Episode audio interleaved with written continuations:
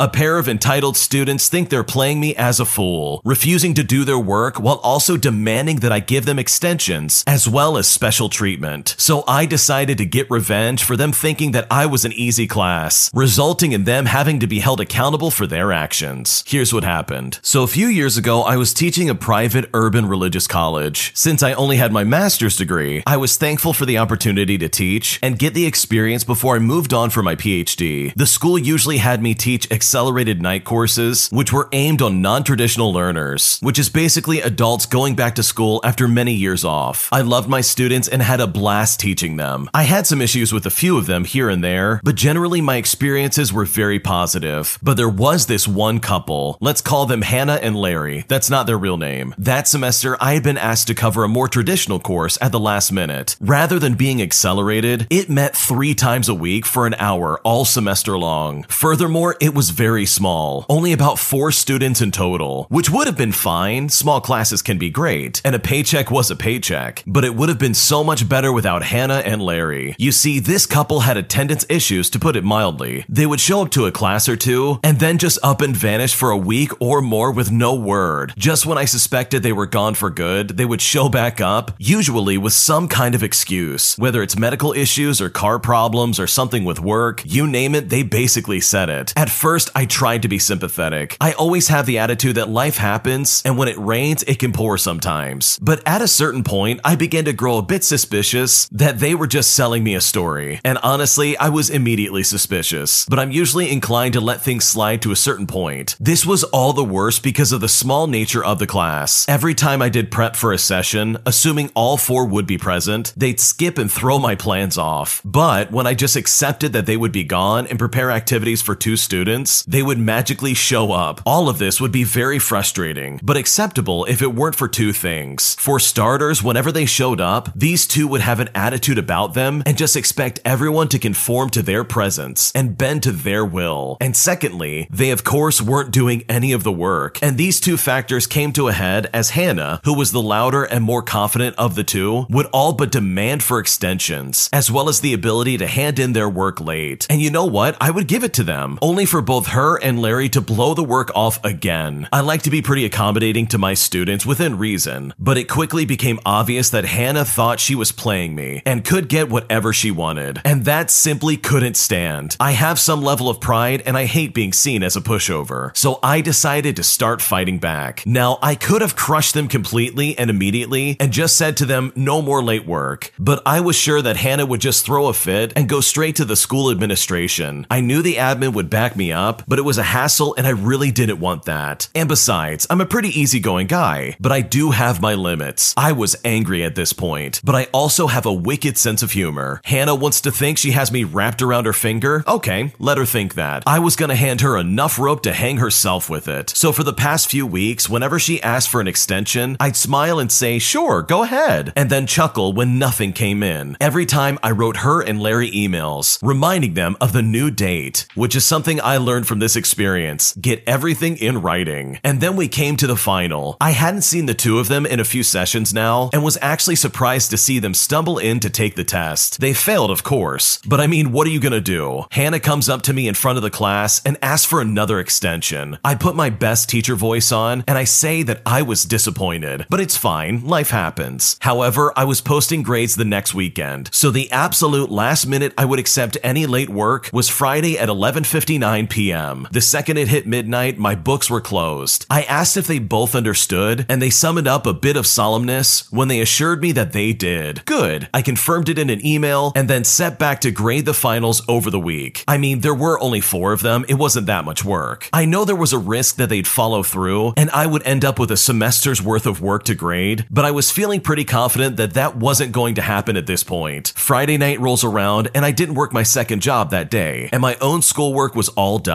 So I decided to buy a few beers and kick back and play some video games and just relax. I look down at a certain point and I realize that it's midnight. I open my email and I remind everyone that the books are now closed. If I give an extension, it's open to the whole class. I'm not playing favorites. Not that anyone else needed it, to be completely honest. I open up another beer, let out my best supervillain laugh, and went back to my game. Sunday comes around and I'm posting the final grades for the semester. I usually hate failing students, but I have to admit, I had a smile on my face as I assigned Hannah and Larry well deserved F's. 10 minutes after I hit save for the grades, I hear the familiar jingle of my email going off, followed by another. Now, who could this be? It is, of course, Hannah and Larry. Larry's email can be best summed up of him saying, Oh my god, didn't you get my email with the work? I sent it on Friday. Hannah said the exact same thing. Now, it's obvious they're thinking that they can get another day or two to get the work this way. After all, hadn't I been so pliant and naive all semester? But they were absolute fools. They've played right into my hands, and this is the moment I've been waiting weeks for. I double checked to make sure that I hadn't missed any emails from them just to be safe. And after checking it over, I didn't get any, so I decided to type my response. I say to them, no, I didn't. I did just double check after your last message. That's okay, emails get lost sometimes. At this point, I like to imagine Larry smiling while reading this. He had won again. God, this professor was such an idiot. I continued on. So, what I'm going to need you to do is to go back into the email you sent me with the work. Just take a screenshot which has the timestamp of the email and forward that to me along with the work. That'll prove that you sent it on time. I then responded to Hannah's email saying the exact same thing. What was their response, you might be wondering? Did their eyes widen as they realized that they'd be held accountable for their actions? Did panic set in? Were there tears? Were there howls of regret? The gnashing of teeth and rending of hair? Sadly, I'll never know. I never heard from them again. They didn't even bother making another try. And as for me, well, I decided to buy some beer that night to celebrate once again. Occasionally, I'll tell my students the tale, a humorous reminder that yes, I'm accommodating, and yes, I'm pretty laid back, but also I'm not an idiot. So please, don't try to play me. The original poster really does sound like a good professor. They gave these people every opportunity to prove to them that they are not an idiot. Like they seriously gave them all the extensions on planet Earth. But when it came down to it, Hannah and Larry were just too dumb to do their work, and they seriously thought they had this in the bag. So it's really funny to see that they not only didn't get their work in on time, but they also lied about doing it in the first place, and they literally just ghosted this teacher the second he was like, That's okay, send a screenshot, loser, do it. Like they had nothing to stand on. They knew for a fact they got caught, and there was nothing they could do to try and fix it. So good for the teacher for not bending completely to these entitled students. They obviously had really terrible work ethic, and the fact that they failed that class is literally their own fault. If you like Am I the Jerk, you're probably going to love Am I the Genius. Check it out, link down below in the description. My boyfriend's best friend has been acting very strange towards him lately, and it's making us very uncomfortable, and we seriously don't know what to do. My boyfriend and I have been together for four years. He has a friend by the name of Dan, that's not his real name, and he's been friends with him for around 10 years. Dan has a drinking problem, and when I first met my boyfriend, he drank often as well. Pretty much the entirety of their relationship was getting drunk together and watching sports. Half the time, when we go over to Dan's house, he's already drunk. He tries to get my boyfriend to take shots with him and sometimes passes out while we're watching a game. My boyfriend has slowed his drinking down immensely and has become an overall healthier person, but Dan has remained the same. It's also important to note that Dan is gay, but is not super open about it. My boyfriend was one of the first people he came out to. Dan has very few friends that live in the area, and my boyfriend doesn't have many friends as well, but does have another best friend who Dan doesn't like for seemingly no reason. About a year ago, I started working for the same company as Dan. We get along fine, so we really never had any issues. However, over the past few months, there have been some questionable interactions between Dan and my boyfriend. The first was with the Super Bowl. For the last few years, my boyfriend was watching the Super Bowl at Dan's house, and this year, my boyfriend decided to throw a party because his team was playing. He invited some friends, including the one Dan doesn't like, so when he told Dan, Dan's exact words were to say that this was the end of an era, which made my boyfriend feel really guilty, and he almost canceled his plans altogether, but ultimately decided to follow through with the party. Dan ignored my boyfriend for some time after that. Then, a few months ago, Dan invited my boyfriend on a 10 day long road trip for Dan's birthday. My boyfriend wanted me to join, but Dan insisted that we couldn't both have work off for that long, which is true as we are on a small team. My boyfriend tried to back out, but decided to go anyways when Dan told him that he would otherwise have to cancel the whole trip because that was too long to drive alone. Then on the trip, Dan guilted my boyfriend into paying for expensive meals by bringing up the fact that he'd already spent a lot of money on hotels and a lot of money on gas. It's also important to note that Dan makes a lot more money than my boyfriend and I do, and he knows that fact. Then, a few weeks ago, Dan and I were texting about work, I could tell that he had been drinking, and he brought up the fact that he doesn't have any friends. And I said he had me and my boyfriend, and he responded by saying, He's in love with you. He only loves me. He quickly tried to say that he didn't mean anything weird by that, but I ignored the message. Then, a few days ago, he tried to invite my boyfriend over to watch a game and eat dinner. My boyfriend declined because he was tired and wanted to spend time with me instead. Dan asked if he was declining because I work with him, and my boyfriend said no. Dan then said it was weird that he wouldn't want to watch the game with him since they always do that, and that he wouldn't be making the elaborate dinner he was planning because he didn't want to eat alone. My boyfriend felt guilty but irritated because he had just been over to Dan's house a few days ago. I guess I would just like some advice on how to handle this. My boyfriend is pretty non confrontational, but he is a grown man who can stand up for himself. I'm just becoming more and more uncomfortable with Dan's behavior, but I also don't want to make this weird for us at work. It just feels like he maybe views my boyfriend as his life partner or something. What should I do? Dan is acting incredibly weird. Like, first off, yeah, they're really good friends, obviously, but it does kind of sound like Dan thinks about your boyfriend a little bit more than just a friend. Because you put it best, he sees him as a life partner of some kind. This really does go beyond any kind of like basic friendship you might have, or even a really good friendship. It seems like Dan just doesn't even want you in the equation and wants your boyfriend all to himself. And I'm sorry, but that's just not how life works. Also, what is the deal with your boyfriend giving in to everything Dan requests? I totally understand that your boyfriend loves Dan, and he obviously has a good friendship with him, but I really don't feel like that friendship should be at the expense of every other aspect of your boyfriend's life. For example, you two are clearly dating, and it sounds like Dan does not like you in the slightest. I mean, it really does sound like this guy wants your boyfriend to be his best friend, as well as some kind of pretend partner at the same time. And also, his drinking habits are really kind of concerning. So I know if I was at least in your boyfriend's shoes, I would be setting some very clear boundaries with this guy and saying, hey, we are good friends, but sometimes I'm gonna tell you no. And it's not because I don't like you, but it's because I have other things I wanna do. And the responsibility of having that conversation really does fall on your boyfriend. You, unfortunately, in my opinion, probably can't do much about this, but your boyfriend absolutely can. And hopefully, when he does, Dan is able to see where he's coming and hopefully straighten up his act.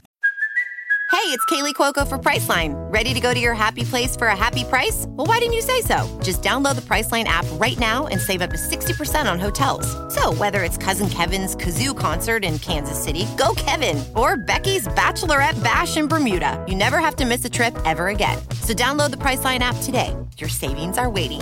Go to your happy place for a happy price. Go to your happy price, Priceline. This episode is brought to you by Shopify. Whether you're selling a little or a lot, Shopify helps you do your thing, however you cha-ching. From the launch your online shop stage, all the way to the we just hit a million orders stage. No matter what stage you're in, Shopify's there to help you grow. Sign up for a $1 per month trial period at shopify.com slash special offer, all lowercase. That's shopify.com slash special offer. Your brain needs support, and new OLLY Brainy Chews are a delightful way to take care of your cognitive health. Made with scientifically backed ingredients like Thai ginger, L-theanine, and caffeine, Brainy Chews support healthy brain function and help you find your focus, stay chill, or get energized. Be kind to your mind and get these nootropic chews at olly.com. That's O L L Y.com. These statements have not been evaluated by the Food and Drug Administration. This product is not intended to diagnose, treat, cure, or prevent any disease.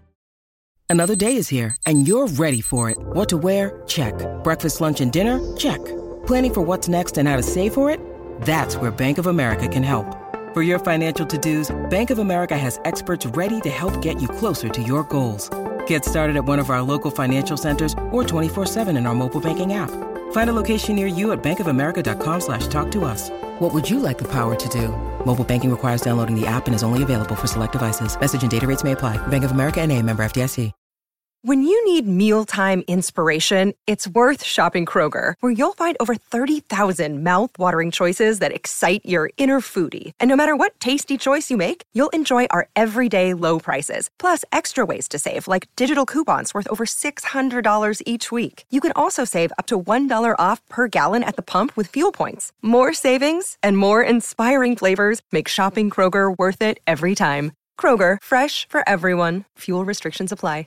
Am I the jerk for backing out of paying for my sister's wedding dress after she mocked the fact that my husband to be ran off with his mistress and dodged my wedding day completely? Here's what happened. So I had an incident on my wedding day back in 2017 where my former fiance abandoned me and ran away with his pregnant mistress. That image and those details are forever ingrained on my mind, and I'll never forget how I felt that day. This was truly a turning point in my life, and my family has always been there for me. So I kept close to them. My younger sister is currently engaged, and her wedding will be in a few months. She's struggling with money, so I decided to help her, as well as her fiance, and just pay for the wedding dress. This allowed her to be able to buy her dream dress gown, which cost about $7,000. It's a lot for a dress, but she literally cried because she wanted it. A few days ago, before we agreed to go buy the dress, we were eating dinner at my parents' home, and my cousin and aunt were there as well. My aunt was asking my sister about the wedding, and my sister said that everything was going according to plan, and then casually laughed and said, Let's just hope he won't run away with a pregnant mistress or something like that on our wedding day. Now, when she said that, I was completely blown away. She laughed, and my aunt laughed too, as if this was a joke. She was basically mocking me with what happened to me on my wedding day. It happened so fast that I got up and started screaming at her and started calling her an idiot. But my parents asked me to take it easy, and she said it was just a joke and that she didn't think I would react so intensely. My aunt remained seated, and my cousin asked me to calm down and to drink some water, but I grabbed my stuff. And as I was getting ready, I told my sister she was getting zero dollars for her dream dress, and then I just walked out. I heard a louder commotion as I walked, and my dad and cousin followed me outside, trying to talk to me, but I asked to be left alone. My dad spoke to me later, saying I was too harsh on my sister, and this was all over a joke, and said that I know that this is how her dark sense of humor is. They said she's been crying after I decided to back out of helping her and said that this will ruin her wedding. They want me to reconsider my decision since it might damage my relationship with my sister if I refused it. So am I the jerk for backing out of paying for my sister's wedding dress after she mocked and made fun of the fact that my husband to be ran off with his mistress? Honestly, I don't think you're the jerk at all in this situation. If my spouse to be walked out on me with a mistress I didn't know about and someone joked about that so casually as if it was okay to talk about, I think I would freak out as well. That is such an inappropriate thing to do. And you know what? Sure, maybe this is just how the sister is. But if you want to play stupid games, you're gonna get stupid rewards. And this is literally the consequences of somebody else's actions. And I always hate when people are like, oh, it's okay for them to say these horrible things. Their dark sense of humor is just the way that they are. No, their dark sense of humor is damaging to those around them, and there is no good excuse for that type of behavior. I personally hate it when other people try to justify these horrible, toxic remarks they make and try to disguise this as if this is a part of their personality. And honestly, if that's the case, their personality is incredibly toxic and very hateful, meaning that in my opinion, they're just not a good person. And the sister in this occasion, who clearly thought they could joke about something that was not okay, in my opinion, got exactly what she deserved. Am I the jerk for not wanting my husband's niece to move in with us? So my husband and I don't have any biological kids. Four years ago, we fostered a girl by the name of Sarah that's not her real name, who's 19 years old, and she's still living with us after aging out. We're also fostering three kids, so needless to say, we have a pretty full household. My husband and Sarah have always had a difficult relationship. They're both pretty stubborn and butt heads a lot. We consider telling her social worker that it wasn't working out so many times, especially in the first year. And this is all because of how often they argued, how stressed the arguments made her, and because he has more of an authoritarian parenting style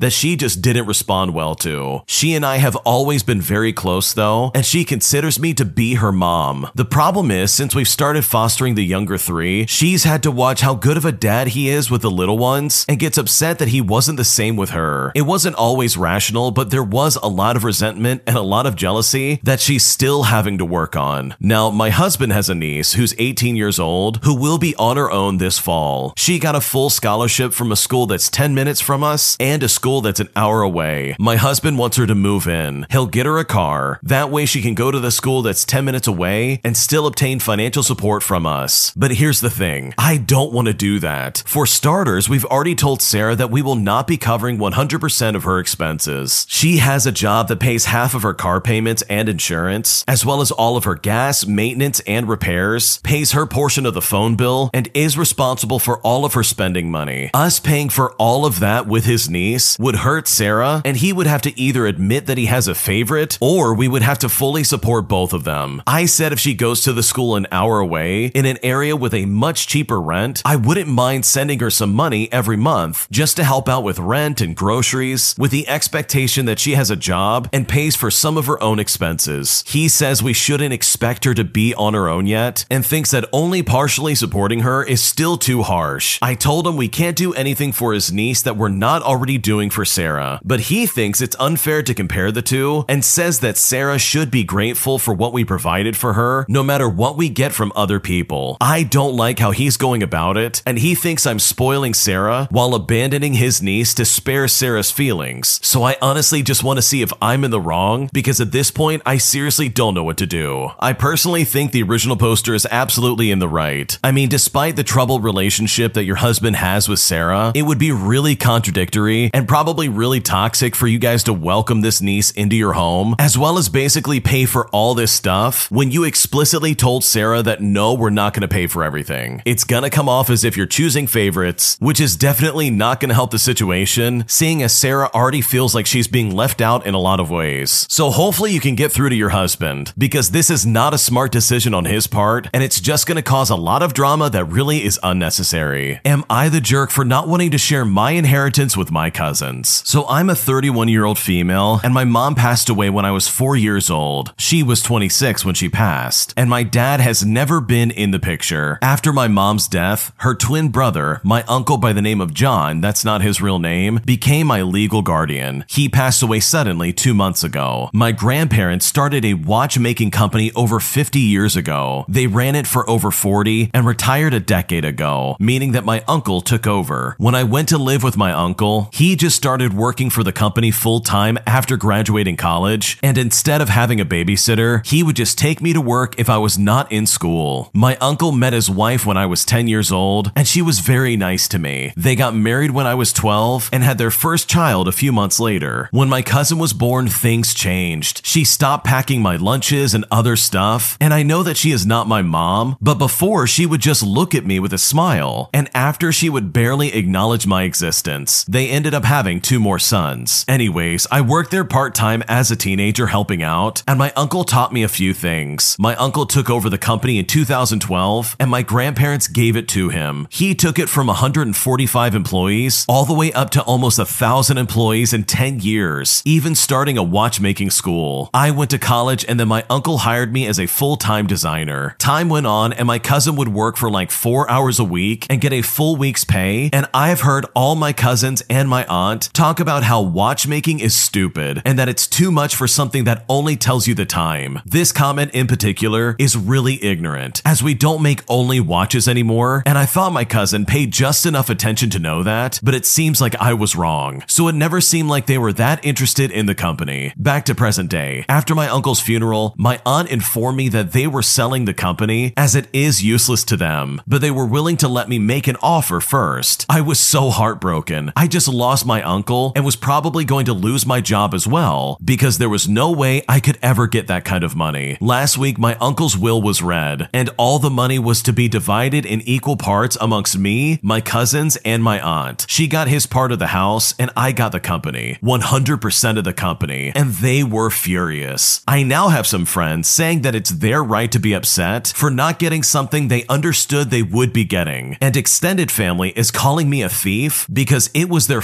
father's company. And my cousins texted me saying things like, just give it to us, while also saying they're going to be contesting the will and they're meeting with their lawyers tomorrow. They have even said they're going to destroy me for what I'm doing. My grandparents are on my side, but I just feel like I'm being harassed by all these people. What should I do? Your family is super toxic. Like, first off, they didn't care about that company at all. And if you really wanted to keep that going, you really could if you wanted to. But I wouldn't blame you if you didn't want to. When it comes to the will itself, you definitely want to try and get a lawyer because it sounds like your extended family is probably going to fight tooth and nail to try and get what they want. And while it is unfair for you, that is just the reality of how selfish they are. But hopefully, this all works out for you and you're able to find some kind of peace regardless of the result. Thanks for watching. When you subscribe, make sure to hit the bell to turn on notifications so you never miss a video. To finish listening to all the stories, use the playlist at the top of the description. And if you like Am I the Jerk, you're probably going to love love Am I the Genius? Check it out in the description below and subscribe.